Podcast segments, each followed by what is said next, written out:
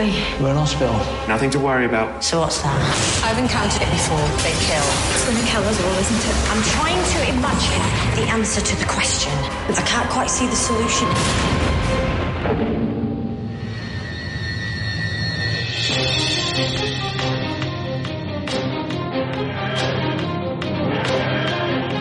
Welcome back, everyone. This is Discussing Who, and on this episode, we are going to be discussing the Tsuranga Conundrum, which, if you think about it, is a conundrum in itself, trying to not get tongue twisted saying that. and the reason I say that is because I just got uh, tongue twisted. And who am I that gets tongue twisted? Kyle Jones, and joining me always on this podcast, Mr. Lee Shackelford. Lee, how are you? I am well. I'm well, and uh, eager to talk about this episode with yous guys. Well, we're glad that you're happy and glad to be here and ready to talk. And welcoming back always, Clarence Brown. Clarence, how are you? Doing great, man. Uh, rocking the vote and ready to review. Cool. Yeah, it is. It is elect. It is midterm election day as we record this. So, oh yeah. yeah, Yeah. we've all been out to vote. Yep. And you know what? Regardless of which way your vote may swing and which way you voted, you voted and we hope you did and you were able to exer- exercise your voice. If you're listening to us sometime in the future and there's no such thing in the infinity of the future that you're listening to, well, this is what we did in 2018. So there you Yeah. go. It was. It was awesome. Yeah, you should bring it back. There you go. Exactly. So before we get into the news, I just want to make a, uh, take a moment actually and say that we want to thank anyone listening to this podcast. We thank you for listening and we hope that you subscribe to the show using your favorite podcast player. We also invite you to participate in the discussion. And how can you do that? Simply record an audio clip on your smartphone or computer and send it to us at host at discussingnetwork.com.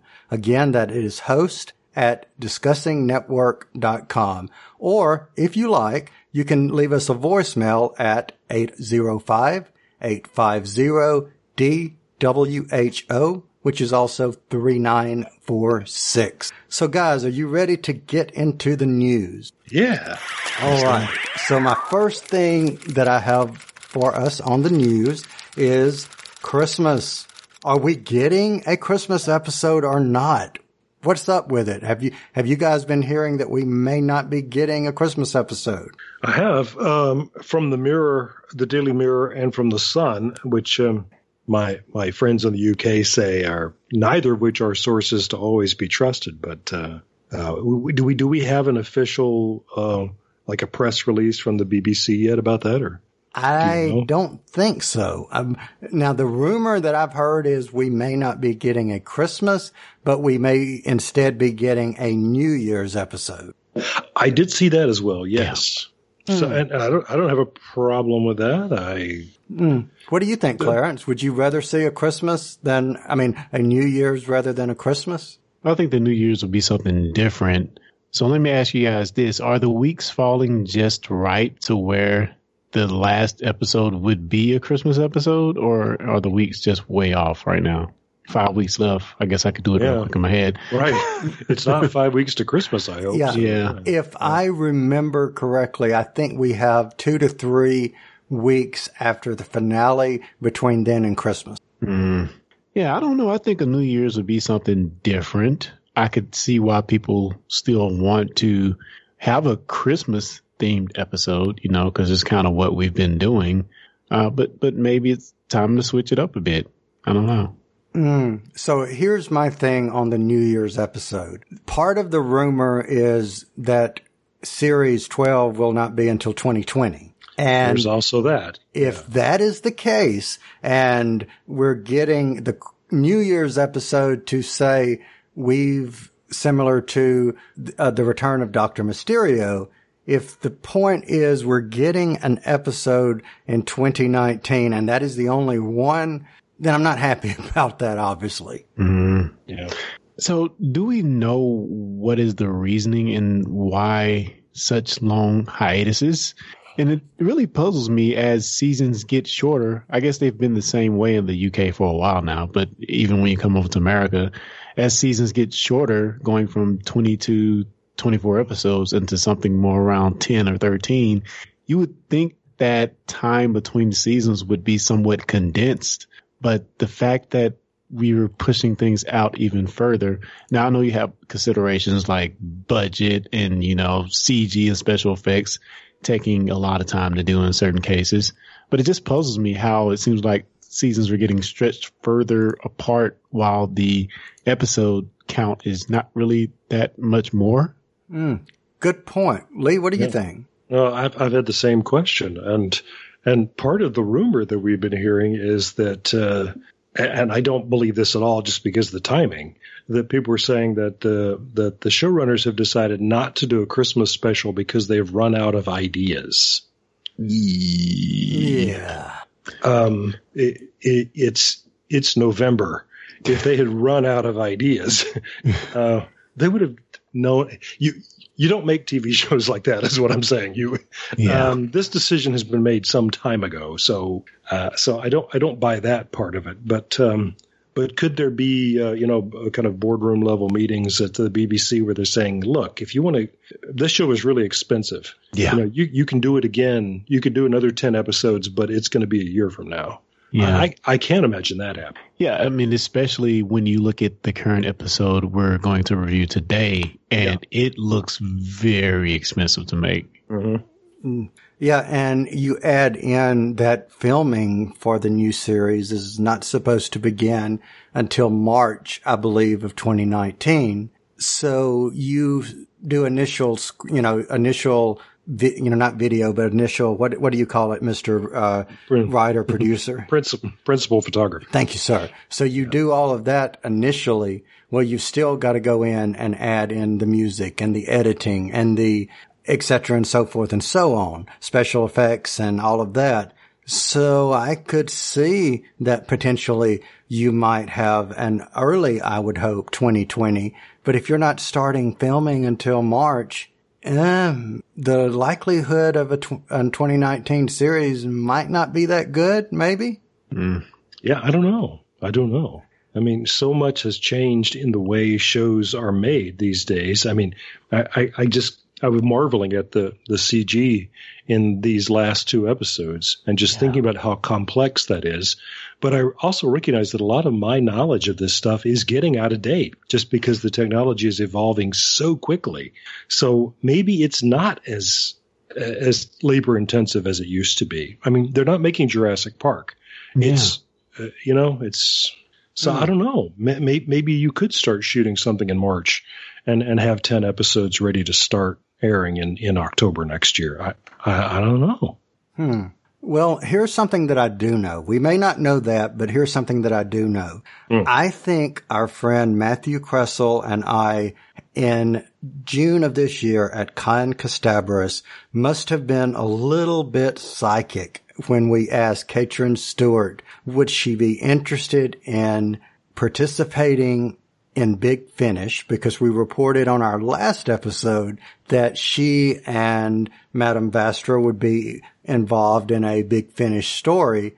Well, come this week, uh, Big Finish has announced that the entire postern, how do you, how do you pronounce that? I can never say it right. Paternoster. Thank you, sir. The entire trio of Madame Vastra, Jenny, and Strax will be starring in their own series on Big Finish. So, Yay. yay. Very cool. And Yeah, it, it's awesome. it, it's going to be set in Victorian London during the 12th Doctor's era. And they have finally been reunited, whatever that means. If it means they were separated or if it just means they're returning or coming to Big Finish. Um, they will be in a in a uh, let's see beginning in 2019 with sets going into 2020 so there's i believe four sets of four stories if i'm not mistaken starring all three of them so kudos Yeah.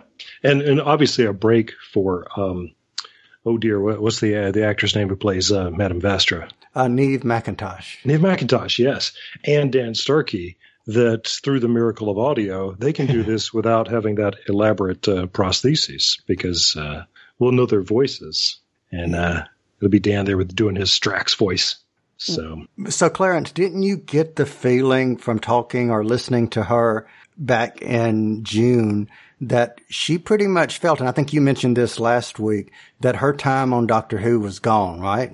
Yes, that's correct. Uh, but you know, even if we don't see her on the show again, which I'm crossing my fingers, I hope that can still happen at some point. Uh, but at least we'll have her in these audio adventures, which this may be enough for me to jump on board to Big Finish and start listening. Mm, cool. Kudos because I haven't been able to get you on board with Big Finish, even with River Song. well, that's your fan, Cal. That's that's your that's your crush. mm. So, look, I will um, give you credit, Clarence, because this next question actually came from a question you asked me in a YouTube video that we did this weekend. And you asked me, what did I think or what were my thoughts of so far? We're halfway through the series of Doctor Who and you asked me, you know, what my thought was. And my initial thought was, Oh, I love the new Doctor and, you know, I'm really, really liking it. But I, I remember saying that it felt like something was missing and I just couldn't put my finger on it. I just couldn't identify. And ever since you asked me that question this weekend, I can't get that out of my head. So I wanted to pose it again to all three of us, uh, and kind of, you know, talk it out. So here's my question. As you said the other day, we're halfway through the series at this point. And Clarence, I'll begin with you here and then Lee, I'll let you, um, comment and then I'll, you know, follow back up with it. How happy are you with this first half of the series? What have you liked the most? And what, if anything, do you think is missing? Hmm. Uh, I'm, I think I'm fairly happy with what we've gotten so far. Um, I think the characters themselves are the big appeal to me, which maybe that's what, how it should be.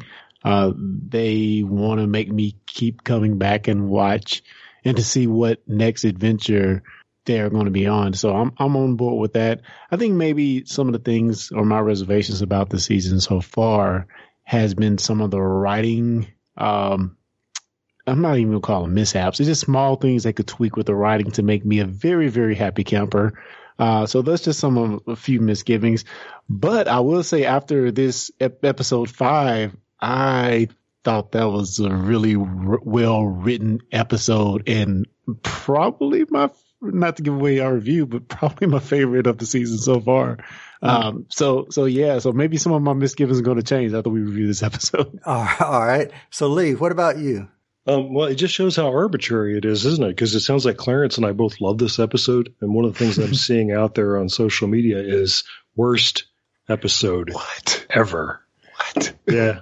Um, yeah, the the hatred for uh, um, Tsuranga Conundrum is deep and intense. Wow. Uh, so yeah, uh, I know, right? I can't I can't believe that. I, I really yeah, can't.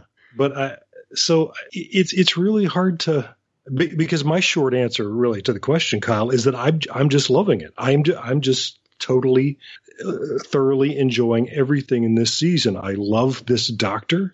I I'm really you know we in, our episodes here of the show we've we've acknowledged the things in in some of the script writing we've said well that was odd. I don't know don't know why they did that but you know it, they're just moments but they're not fundamental flaws of the series.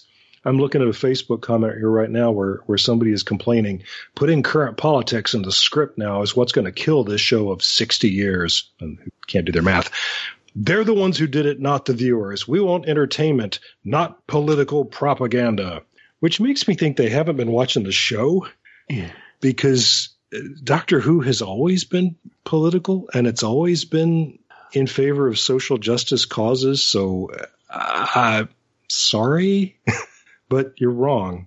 That's not. Hmm. Anyway, but but they're citing a a study um, that uh, was in the Daily Mail. Well, not a study, but an article in the Daily Mail that uh, that is sort of uh, chuckling over the fact that the ratings have dropped to six million viewers from the series high of 8.2 million viewers, which sounds like somebody who just really wants to hate this series because holy jumping catfish people, six million viewers yeah. right now is is Titanic. Yeah. Well, So I, I I don't get it. I I don't. well, well, Anyway. so so so here's my thing. You, you know, it sounds like whoever uh, that you're referring to is one of those people who takes a little bit of information and uses it or, or whatever they're reading is is taking a little bit of information and using um, cherry picking certain parts of that to use. So you use those overnight ratings perhaps, but you don't factor in the weekly ratings when you catch up all the people who watched it on DVRs or however other way they may have watched it. So what about the people maybe who download it from iTunes that don't even, or Amazon or wherever and never watch it on just broadcast television? That's right. That that that Daily Mail article was comparing the overnights for this one episode to the two week responses and total numbers for uh, previous for any of the previous four episodes. That's completely uh, statistically unfair. The the numbers aren't in yet. It's it's just bizarre. But So here's, here's my take and here's my answer to my own question. very good. which is the best thing I can come up with. I like Jodie Whittaker's 13, 13th Doctor. I like the three companions all in different ways. I don't like, just like I told Clarence the other evening, I don't like the inside of the TARDIS. I like when they first walk in the door, but I feel, uh, a little bit, I, I don't know what the word is. I feel claustrophobic is yes, that's it. It is. It's it is dark and cramped in there. It is. Yeah.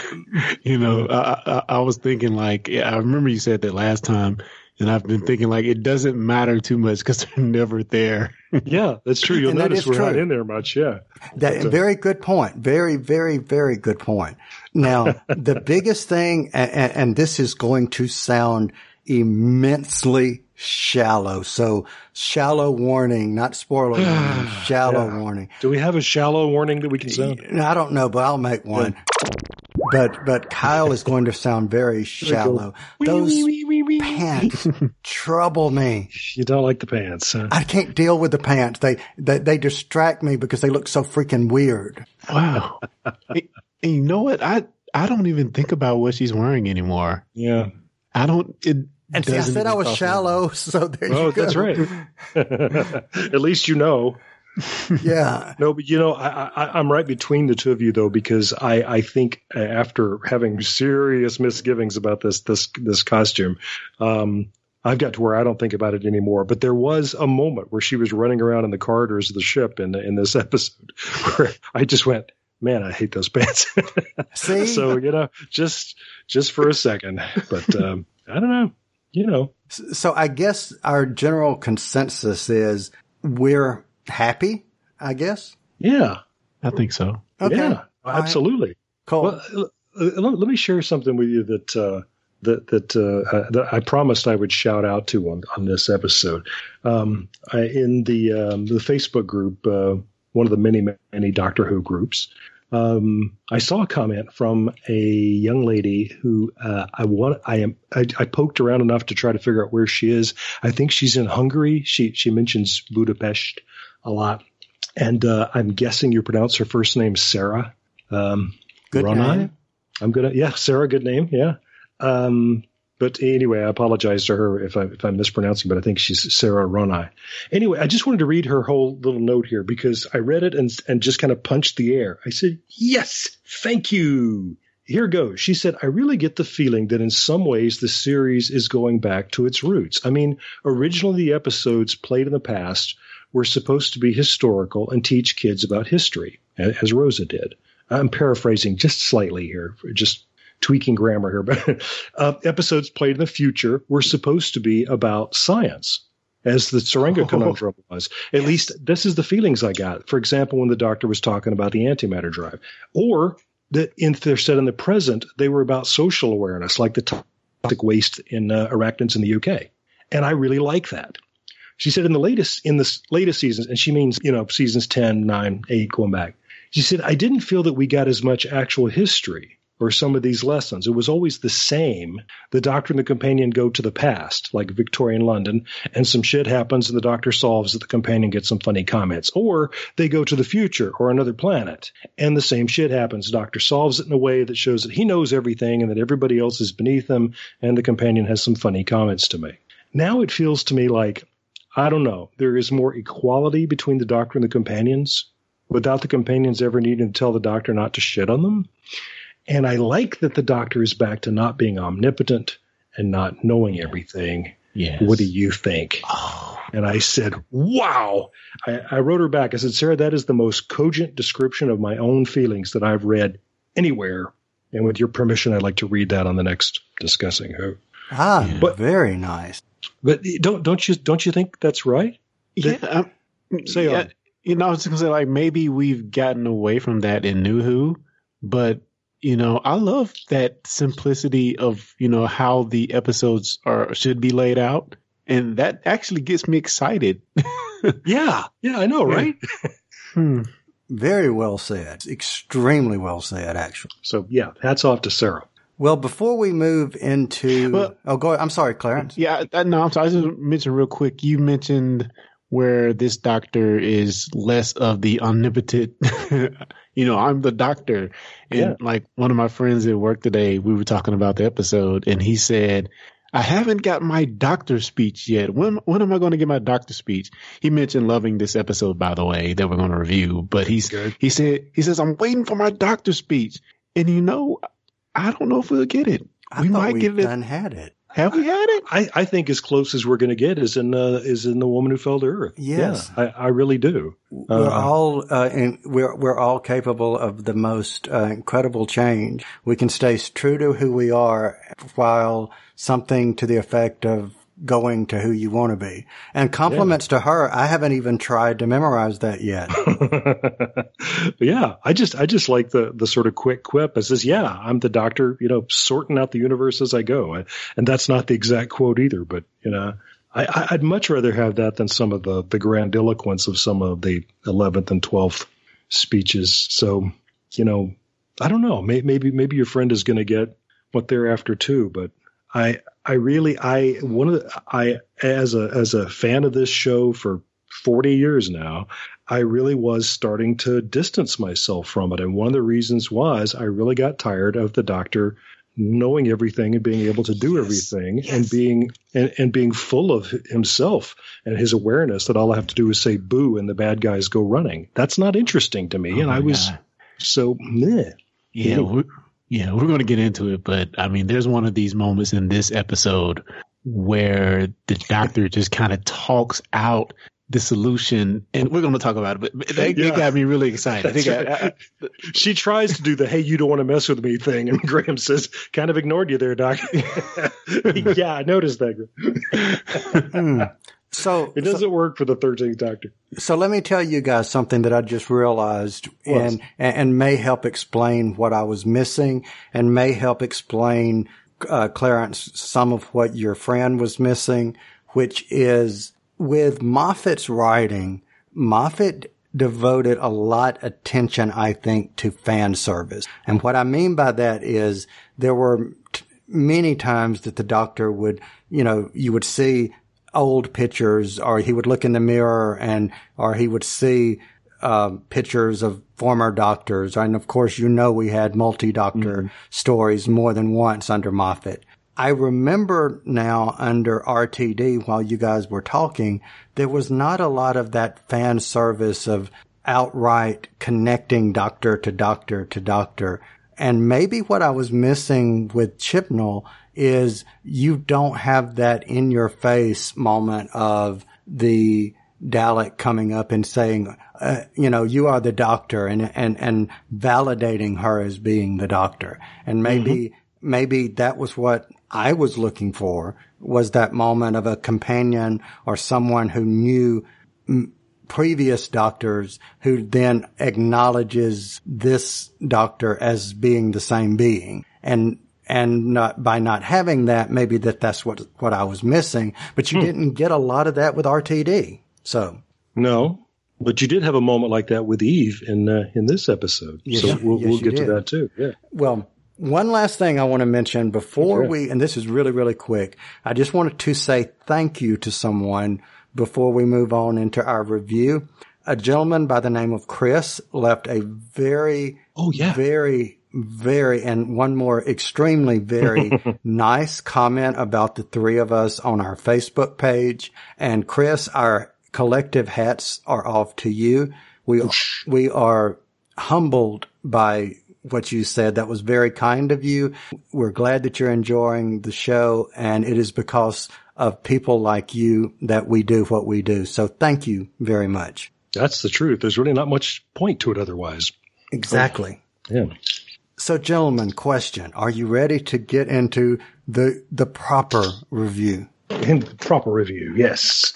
All right, good deal. So, for anyone listening, you know what's coming, but if you're brand new to the show, what we do right now is tell you if you have not seen this episode, put us on pause because from henceforth, spoilers. Spoilers. Affirmative. Spoilers. Spoilers. Affirmative. Spoilers. All right, the spoiler warning has gone out. My one of my favorite parts of the story are the episode each and every time.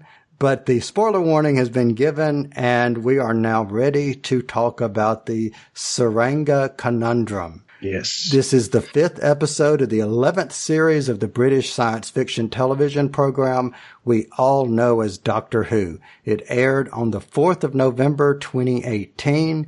It was watched, as we've said before, by 6.12 million viewers overnight, and it had mixed reviews from critics.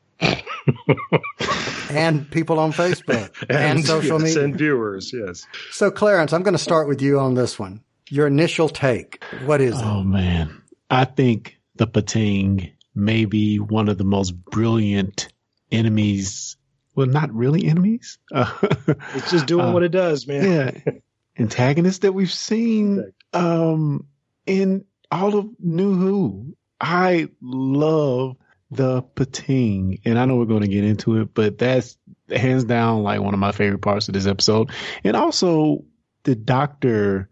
You know, we we talk about talked about it a bit before, but you know, this doctor doesn't know everything. And though she may, she, at first it was kind of annoying to me in the first few episodes of how she kind of talked out, you know, what she's going to do. But I have just found that as we get deeper and deeper in the season, her going through this method in her head and talking it out to us. Oh, that's the right question, Ryan. Nope, Ryan, that's the wrong question as we continue to go through this season and to see her move through some of these points where she's trying to solve something with her team, I just, I am eating that up left and right. I'm loving it. And yeah, I love this episode. okay. Mr. Shackelford. Yeah, I, I uh, as so often happens, I just say, yeah, what Clarence said. Um, shout outs I noticed in this episode, both for fans of the Big Bang Theory and for Futurama. Uh, maybe particularly Futurama because uh, I love the Pating also, but like a lot of other people, I said, it's Nibbler. who does exactly the same th- kinds of things in uh, Futurama. And of course, uh, Leela's name uh, in Futurama is Turanga. And uh, Ah. and we get the first quarter of this episode of the doctor saying, Tsuranga, where do I know that name from? So we have to think that. It's also, the episode is called uh, the Tsuranga Conundrum, and that's the format of uh, all the episode names on The Big Bang Theory. It's always the something problem, the something uh, situation, the something, you know, Ah, conundrum, the something, yeah. Uh, and it's usually a, technical term of some kind. So yeah, the Tsuranga conundrum is, you know, very, uh, to, to me, pretty obviously a, an episode of the Big Bang Theory, but, uh, it is, uh, for fans of the classic series. This is uh, another one of those tropes that we're familiar with. Uh, my God, there's a monster on the ship, which is alien and, you know, um, a million other things. And a lot of times the classic series, I, I, I they didn't hold my interest and maybe it's because they were you know they were spread out over six episodes or something like that. But um, this makes for a good compact hour of television, and the threat is is so very real and so very vivid, and we care because we get emotionally invested in all the characters on board. And I, I hope we're really going to dig into that later on because to me, it's the characters in this story that made it um, uh, a really good, a really good, strong episode. All right, cool. So here's my take. Yeah let's just make it a three for three. I absolutely love this story. it's great. This this this was by far my favorite episode. I think of the series, even a little bit in a different way, maybe from um, the first episode that introduced these characters. But Clarence, you actually kind of surprised me. For some reason, I did not think you would like the Pating, but oh, I freaking love. I want a Pating. Not li- literally, but I want one of those things. where, where would you keep it? I don't know, but I want one. I mean, not like a live one, but you know, like a, you know, whenever they make a team figure or whatever. You I want the plush oh, version? see, yes. Yeah, I want, I, I want one of those things. It needs to be like a like a document shredder or something. You, you Oh, that would be cool. put stuff in or a trash compactor or trash compactor at least. Yeah. it's, but seriously, I don't know. And, and you know what? They were brilliant in making that because if it has grown men or grown man sitting here saying, I want a Pting action figure, you can bet that a 15, 10 year old is going to be wanting it too. Yeah, um, and the Pting I think is what makes it so. If, uh, besides that, it's small in stature and the look is pretty cool. I, I love that it's brilliant in its simplicity. You know, it pretty much just does one thing: eat everything. um, so to me, it, I would equate it to maybe the evil version of the Porg on Star Wars, or maybe the Doctor Who version of a Gremlin. Mm-hmm. Um, you know, its stature does not equal the impact of what this little guy can actually do. Very formidable, yet simple. It it just eats. And that's it. That's all. So, you know, when, when I said at the beginning, or for anyone listening, we said at the beginning that we were going to kind of, kind of talk about this episode by the characters and kind of grouping them together. The Pting was the first character I wanted to talk about. and, and, you know, that's what we're doing now. But I mean, I loved that little freaking thing that much because it was, I don't know the design of it from everything and the simpli, like you said, Clarence, the simplicity of it, the, the look of it. I mean, just everything. It was just like, it was one of those things that probably was a 50-50. It was either going to work really well or come off really cheesy and it worked really, really well. Yeah, and I love how they were kind of slapsticky when they when we actually actually diagnosed it on the console and it, the computer went through all of the bad things about it. It's sort of like those um sort of like the end of a, a, a medical commercial or something where they have this pill and then they just lift, list off all the bad stuff. right. Which always en- ends in uh, could cause death. Yes. Yeah. Yes. Third level chalice. Yeah. Yeah. So did It's even worse either of than- you notice anything of the pictures while they were going through looking at all the different things about the Pting? Hmm.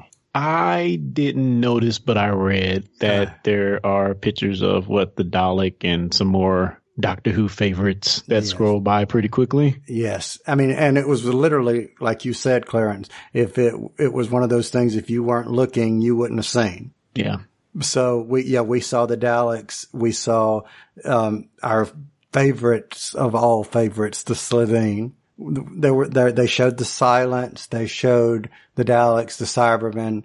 Curious thing though was they showed the Silurians, but the original Silurians, which I found very interesting. Interesting. Very, very interesting Yeah. which actually Lee kind of has an interesting connection to you and I because it was the original Silurians that we first uh, were on a podcast together on on Podshock. That's right. That's where you and I met. Was That is talking about the Silurians. Yeah. Absolutely. So, um, yes, the Pting. I really freaking like the Pting. So I have a question before uh, we get to our next character.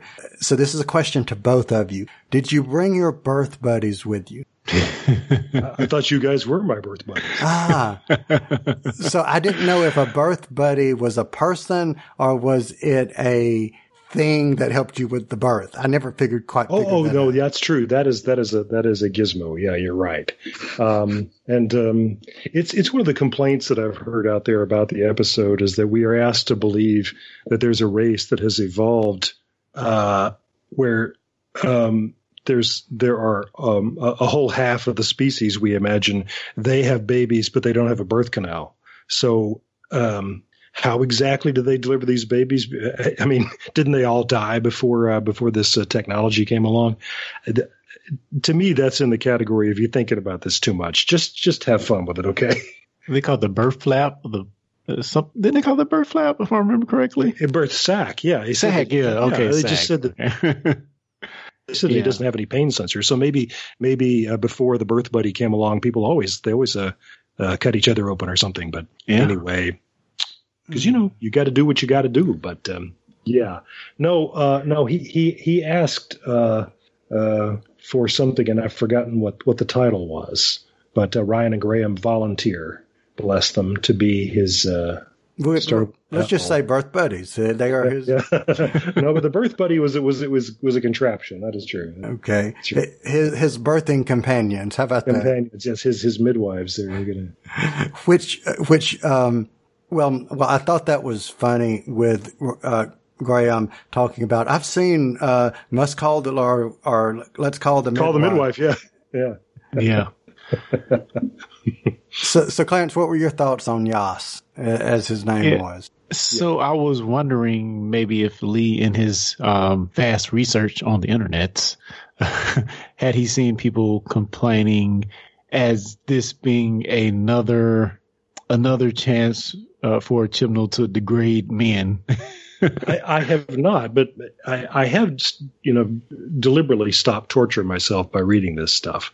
But but surely the the people who are saying that that's what the agenda of the show is, that's got to be like, oh my God, now there's a pregnant man. You know? yeah. So sure, Which, you know, me, I loved it because I loved how it turned the whole thing of the the woman staying at home having a baby while the guy goes out there and goes to war or goes to work. yeah, And we see where Yaz and the doctor are out there fixing the problem, but Graham and Ryan are are, are, are being birth buddies. that's right. so I just love how we flipped that on his head. I, I thought that was brilliant. Yes. It is. It's, it's just refreshing to have a man saying, I can't do this. I can't.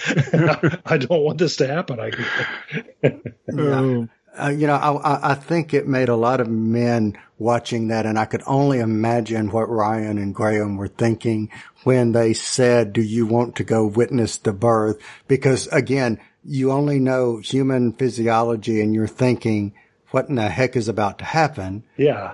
But on the other part of that, understanding that this is an alien person, you don't know what their physiology is, but from a mental point of view, perhaps it makes, or it made me think for a second at the, ex, and, and the expense is not the word I'm looking for, but I'll just say the pain in some degree that a woman goes through birthing a human being, you know, and, and, and the beauty slash glory slash whatever. So kudos to anybody that's a mother out there, I guess is what I'm trying to say. Indeed. Indeed. So we were talking about the negativity on the, them their internets and I have a, an app that I use called Flipboard and I have a Doctor Who stream or whatever you want to call it. And I did, I didn't read it, but I did see an article where the headline was basically once again Doctor Who being PC, politically correct, and that this character was, uh, propagating the transgender experience. what? And I'm like, did you really not watch? There was no transgenderness at all in this story. So, so yeah, I'd also like to add that I loved how uh, Yoss was having these reservations about, you know, getting getting beyond the birth. You know, can I raise this child? You know, who am I to to be able to support a child? You know, this this is kind of something that just happened what 48 hours ago, whatever it is. Yeah. Crazy in this episode. And women go through that all the time, you know. Mhm. And a guy, as we have witnessed over from the beginning of time, can just run off and leave the woman with the child, and and the woman is left with that responsibility. So to me, it was cool to see the man have to bear that same responsibility. Uh, I thought it was a good insight in maybe to someone who doesn't think the proper way that they should be around for the kid as they grow up or whatever. Um, I just loved how this episode kind of displayed that vulnerability in Yoss. Yeah. and I guess it's exactly the thing that some people are complaining about is saying that they they feel that this is um, this is advancing a political agenda just by having a character who expresses that view and is male. Uh, uh, what, but yeah, uh, I think you and I, I think the three of us are like, well, isn't that just being fair? yeah. Isn't isn't that just looking at it from somebody else's point of view? I'm sorry if that's objectionable, but yeah, we're just trying to see it from somebody else's point of view. I don't know. I, I really liked that, and I especially liked what it all meant to Ryan and, and how this uh, hits him at this particular time in his life, and the relationship that he has with his father. So uh, it, it, it, it was meaningful to one of our central characters of the show, and Yeah. that's that's you know that's that's uh, that's solid gold there. So let's comment a little bit about, because you said it's meaningful for a central character of the show. One of the things that I liked about this episode was you get to see in their own way Ryan and Yaz and Ryan and Graham having what I consider growth, you know, in their um, relationships with each other. Did you guys feel the same way? Oh, absolutely. And um, a- after we've been feeling that Yaz has been kind of stuck to the sidelines, uh, it was great to leave her in the uh, in the engine room Yeah. uh, as the only one there who's actually got a gun. And and here's guns again in the episode. And you notice the doctor was saying, "Look, here's a gun. Use it." so we just like to point that out. Uh, I, I mean, we already know that it's that you can't kill the Pting, so you know that's okay. But you know, if she's going to hand a gun to somebody, it better be it better be Yaz. Yeah. Yeah. And, and I really, I really appreciated that. That there's no question about that. That's just let's just take her seriously uh, as as somebody who does what she does for a living. Um, and um, and that gets and she she mentions it a couple of times. So I really like that. But yeah, um, Yaz learns in the course of this episode um, that that Ryan is the one who found his mother when she died. I mean, he, apparently he was there, and um, and she's deeply touched by that. It, so it, it's just brought them closer. He's now shared that with with somebody in this group. So you know, it, I just love that moment with them. So What did you think, Clarence? Yeah, I just totally totally agree on both points. Um, Ryan's story as a 13 year old, uh, his mother has a massive heart attack, and you know he he sees her there. I thought it may have been a little cliche to say that. Oh, I remind my father too much of Mm. uh, the mother, but I could I could see the point. But I don't think that's any reason for a father to, to leave and and go away. But I, I I see what they're going for um, in this story with that. So I, I really enjoyed that. And also, I mean, I guess through the whole birth sequence, we get to see the birth buddies uh, have a bit more bonding and going through yet another experience together. And although um, although Graham doesn't get the fist fist bump uh, at the end, they still are growing together, and I, I love that. And you know, just to see them two become even closer and closer over the course of the season has has been pretty cool. There, there's nothing like sharing these kinds of experiences to bring people together. That's a that's a psychological fact, you know. Uh, and, and I'm glad you mentioned the fist bump because I wanted to ask: Do you guys want to see them to see that fist bump uh, by the end of this season? Oh yes. Oh yes, I do. You think it's coming? If the Ryan's going to do it? yeah, And I And- think it's going to be very sad too. Mm. and, It, it and could honestly, be as as one of them is dying. You think? Yes. Oh, I hope not. I hope not. I mean, it gets me emotional even now to see, you know, now it's just in more of a playful sense because I think Ryan and Graham both know that they deserve to do it now, but it's just kind of uh, nah, not now. You know, But it So, is I cool mean- that it, that it's on. It's going to be on Ryan's terms yeah, because Graham's the one who keeps you know making the offer. But yeah, well, it's, it's an opportunity to do another shout out that I actually meant to do a couple of weeks ago. That uh, uh, uh, at the risk of uh, of promoting uh, somebody else's podcast. Um, we, which we do all the time anyway. Uh, I'm now uh, subscribed to uh, Who Watch with the Tarbis ladies, Time and Relative Blackness in Space, and have been thoroughly enjoying their their review of the season so far. Uh, although there are many things about which we disagree, and uh, I would say respectfully, I think. But uh, I, I, listened first to their episode about Rosa and was really, really interested in so many things. Um, for one thing, I wanted to argue with them as somebody who is from North Central Alabama.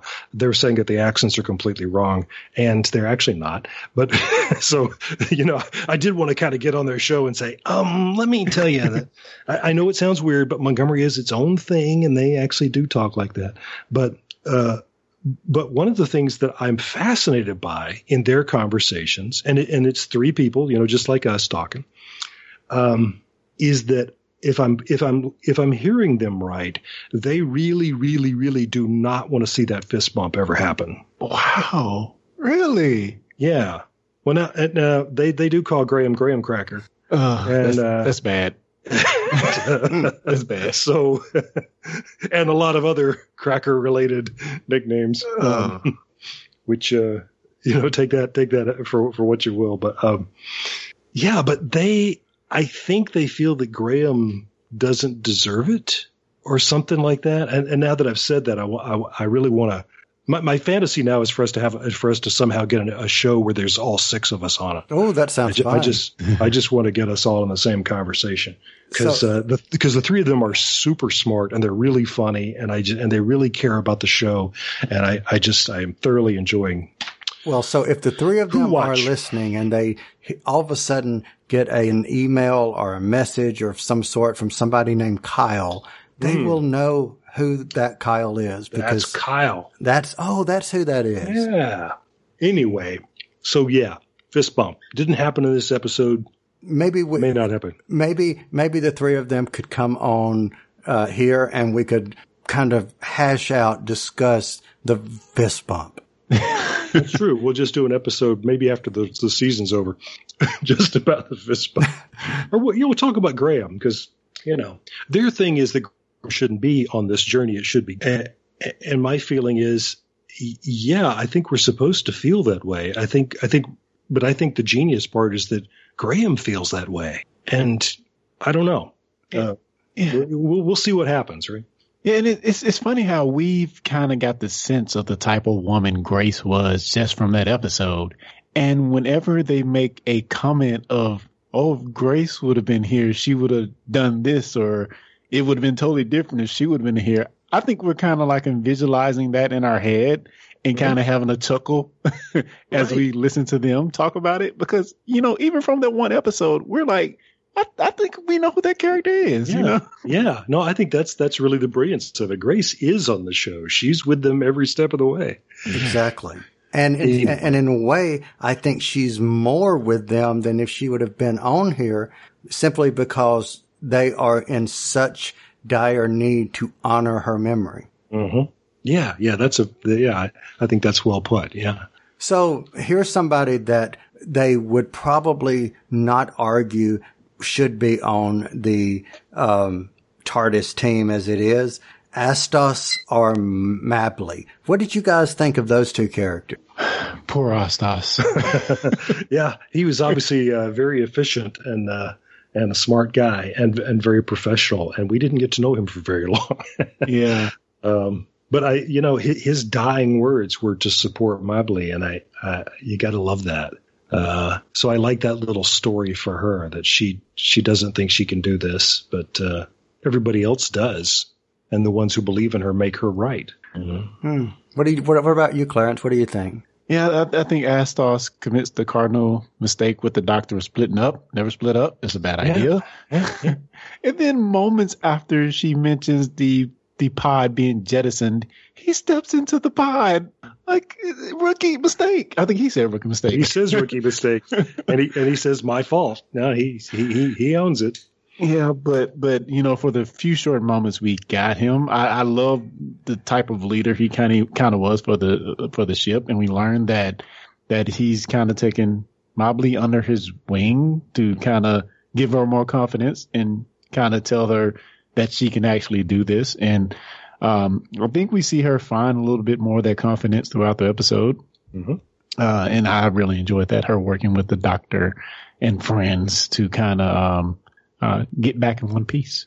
Yep. And, you know, talking about the decision he made to go into the pod, if you take into consideration how much adrenaline slash fear slash bravado slash whatever emotion might be going on, he probably wasn't totally thinking straight when he did that. It was, we've got to protect. I'm, you know, every, look, I'm over, I'm, I've got to protect all these people. And then, oops, look, oh crap, look what I just did kind of thing. no doubt. And you know, I yeah, I kind of wonder was this was this episode also a commentary on automated system systems, automated cars, whatever it be, because we see we see that this ship is pretty much a ship from hell. Uh, you know, it seems like they're in this impossible thing where if something goes wrong, um, there's no, there's always this test case that was not tested or that was not even thought of or imagined. Uh, and the Pting is that test case. So I, I, I just love kind of that battle back and forth, uh, of how they had to fight with the ship, fight with the Pting. And, you know, it made for a great episode. Here, here. So let's talk about Eve, Durkas, and Ronan. So when you're talking about the automated ship, they basically break into the automated ship and take control. So Clarence, what, what were your thought of the brother sister relationship and also the caregiver slash consort slash um, clone of Ronan? Hmm. I don't have a lot of thoughts on Ronan. Um, he kind of served this purpose in the episode. I don't think he just stand out or anything. Uh, on Eve, hmm. it seems like when I was watching her on screen and I felt that you always have this leader and it could be, you know, the, the, the head of the household or, or, you know, political leader, whatever. You have this leader who has this public perception that they have to be this, you know, knight in shining armor or this infallible being. And I think that's what she was attempting to be. And it just was catching up with her. Um, you know, um, I do like the fact that her and, and, um, you know, finally had the chance to kind of, um, mend some fences that, that were, um, between them and were able to kind of get their relationship to a point to where you know even though Eve did not make it, they were sa- by the end. I think they both were satisfied with where they ended up, uh, and I, I really loved that in the episode. So Lee, what about you? What did you think? Mm, all the same things, and um, I, I, was struck that um, if it, in a way, I saw this as being an episode that was kind of about gender roles. We have the guy who's having the baby, and then we have this woman who is in a very traditional, very stereotypical male role, including the male stereotype of "I'm fine, give me another one of those shots." Yeah, you know, um, I know guys like that. Man, I've been that guy. You know, no, I'm okay. I'm I'm bleeding a little bit, but I'm, I got it. it's going to be fine. and of course, the doctor's doing it too. You know, her ectospleen has been broken or something, and she's she's saying, "No, I'm fine. I'm just going to walk it off." You know, so so the women are being guys, and the and the guys having a baby, and uh, um, I I loved it. I loved that. Yeah. and and you know I'm I'm very interested in robotics and artificial intelligence, so I was fascinated by Ronan. I I really like the way uh, David Shields looks in this episode, and um, I I like he's clearly there to be Eve's um, strong right arm, and yeah. he he has to be told to do otherwise by her. And uh, I don't know, I, I just really liked him. And then we all have this kind of twinge when he says, "Well, no, what's left for me now is shutdown." Oh, yeah. it is okay, yeah. But we did we didn't want that, you know. Um, so um, Yeah, I, I, I did. I loved uh, I loved all three of them, and I and I love that Durkas gets to really gets to save the day. So there was something about her, and I don't know what, but there was something about her that was very familiar, and I and I can't put my finger on it. Using that phrase again, I can't put my finger on it, but I can't put my finger on it. What was very familiar about her? Hmm. Are now, you leading us? no, no, I really am not. I, I no, I'm I'm not trying to like be uh, secretive and like, oh well, now no, I really don't know what That's it was. because she's yeah, yeah. Uh, no, I really don't yeah. know. There was just something. Maybe it was mm. the way the actress looked. She may have looked familiar mm-hmm. in some way, but I don't know. Just there was just something about her. So let me ask you guys: Was there anything else I've I've covered and we've covered quite a bit? Is there anything else in your notes that we have not covered yet? Yeah, I have. I have a few things. I, I, I just want to talk about the doctor. Uh, I don't think we talked about the ah, doctor much haven't. in this episode. Yeah, was she in this? but I think maybe one of my favorite points in this season as a whole is when the doctor is in the nav chamber and she's p- attempting to solve this issue with Mabli. And she says, Imagine the solution and work to make it a reality. Whole worlds pivot off imagination. And that's like my doctor quote so far because mm. it, you know, simple, but it sounded so profound to me. And I, I guess I'll go even further to say maybe that next few minutes where we see the doctor and he, even throughout this whole episode, I feel like this, this doctor works in the open. She's the open source doctor. Uh, yeah. She, she is reasoning out this problem, going through this maybe an abridged version of the scientific method or whatever out loud to us. And, you know, early on in the season, it just felt weird to me. But now, as we're five episodes in, I'm starting to love that. And, and uh, the way she worked this issue out loud of these different, this tug of war, these different things, the explosion, the Pting, all pushing against each other. I just ate it up completely. And I loved how she is thinking out loud in this episode. Very good. What about you, Lee? What did you think? I think that's a that's a great observation, and, and, and I guess there's been something sort of vague that I'm really enjoying about the Doctor. I haven't uh, not vague, but I mean I haven't been able to put it into words. So uh, Clarence, I think you just put it into words for me. I, I think that's it. Um, I'm surprised um, well, I guess I'm going to be infinitely surprised by people hating on this this season. But one of the things that I've been seeing people complain about is that there isn't enough humor. And, I, I, guess my explanation for that is, well, if you're sitting down here with your arms folded across your chest and saying, "I hate this show," yeah, you're not you're not going to it's not going to make you laugh. But I just think uh, there's a, a lot of great opportunities for humor in this episode, and I love the whole thing about uh, the, picking pick a number from one to 100 and set it to set the bomb off. You know. And uh, yes, if I'd known that's what it was, I would have picked a higher number. And then as it starts ticking down, the doctor says, "You should have picked a higher number." number. I just there's so many things like that uh, in this episode. I love the doctor's casual mention that she's a doctor of, among other things. To go, I don't know if you caught that or not. Yes. yeah. Um, also candy floss, which uh, over here we say cotton candy. So yeah, she's a doctor. oh, that's what that is. Yeah, yeah, I was fixing to say she's, I didn't know what that was. It's a doctor of cotton candy. So yeah, okay, but also music, problems, people, hope. Okay, so yeah. I agree. That was the first time I felt like I had a doctor's speech. So Clarence, you're, you're, you're mm. so right in that. And my other favorite doctor moment was using a stethoscope. Yeah, that's yeah. Which she has in her pocket apparently. So, yeah. well, remember she had empty pockets at the beginning. Yes. So now she's doesn't have empty pockets. She said she had time to fill her pockets. Yeah, we, uh, we got the Sonic. Sonic got eight and spit out uh-huh. with no energy, which was cool. Right. And and honestly, I think we blew the budget for the season on this episode. well, uh, um, being being on that uh, recreation of the Enterprise uh, it uh, in uh, for um, Star Trek continues was a reminder to me that one of the things that was always brilliant about that original set for the original series, and they did this on Next Generation too, was that all you need to do is build a few feet of corridor because the, you film people walking down it, then you turn them the other way and film them going the other way, and it looks like this corridor goes on forever. And as long as there's a T intersection where it goes somewhere else, well, then you've multiplied the possibilities, you know, by a hundred. Because now you can have them turn left around that corner. and can have them turn the right around the corner. Yeah. So you can create the illusion that the corridors just go on and on and on. And they really don't. It's just, you know, it's just Oh. all camera angles. So I think there was a lot of that on Yeah. the ship. I think we saw the same corridor uh, over and over again, kind of a lot. And uh, so I think some of it was very clever use of materials, but all of that CG, that was some beautiful Oh yeah. puppeteering. That's um, just creating.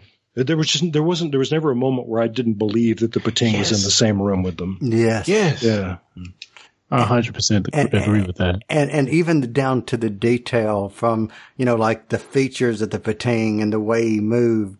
Yes, totally, he- totally bought it. And I would buy a, a Pting. Just FYI, BBC, if you're listening, I would totally buy a Pting. um, man, if they marketed the adipose, they're certainly going to do Pting. Exactly. I didn't buy an adipose, but I would buy a No. Pting. I re- would rather it not be plush. Just FYI, if you're listening. Watching it the second time, I noticed that there's this sort of it's not a smile, but it's just this, this sort of okay kind of look on his face as he goes off into space. It's like, already. well, that was fun, you know.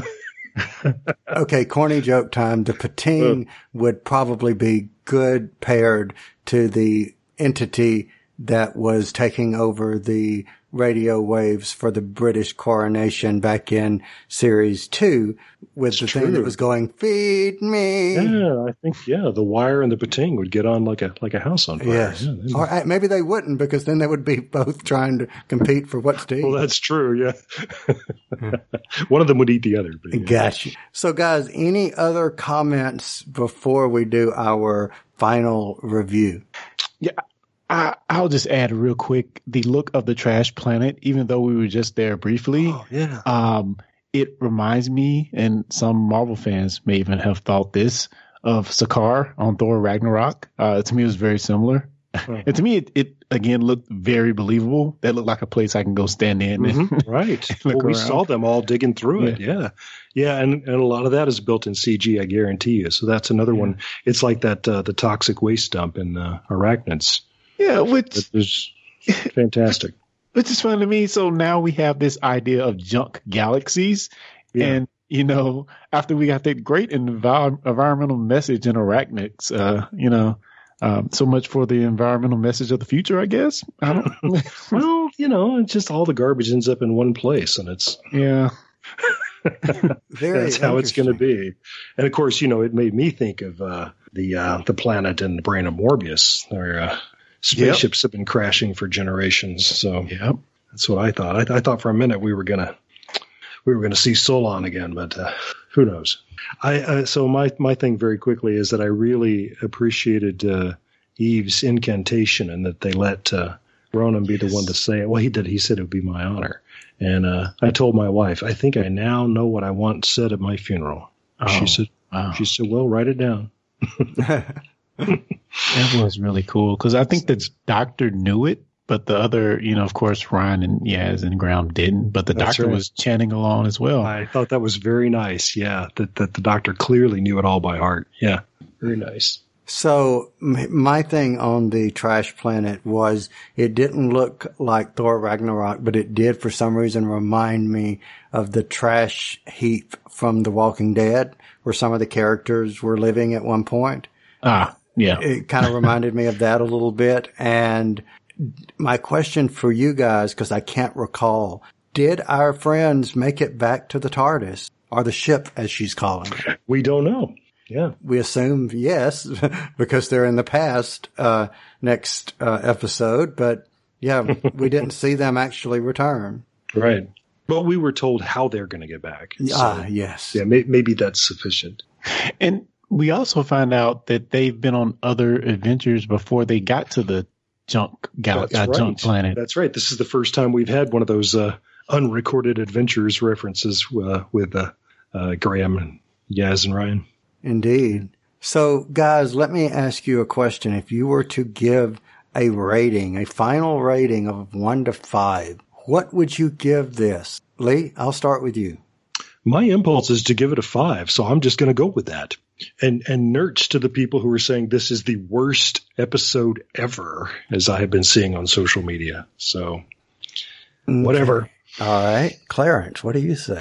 I'm going to be right up there with them. I really can't find a real issue Yeah. with this episode. I I ate it up and on second viewing enjoyed it even more. You know, I think I did too. I think yeah. Oh, so let me think. All right. So I'm going to, I got to, I got to figure for a second. So help me out here. Pting, Pting, Pting, Pting, Pting.